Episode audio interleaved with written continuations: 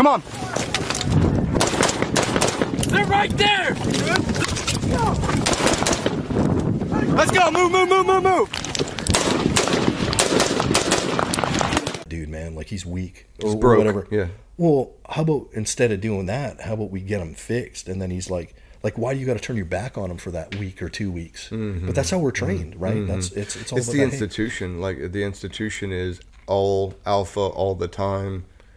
And the second that there's that beta, the second that there's that weakness, and in in like in my in my experience, sometimes it wasn't even like the weakness brought the dogs out on you. It was almost like the weakness was looked at as leprosy, and you didn't want Right. to. It's like I got to separate myself from him because I don't even want my mind to know that's real. right? No, that's exactly. And that's like the culture. And when that's the culture, and then you have a problem and you're weak, it doesn't matter how close your boys are.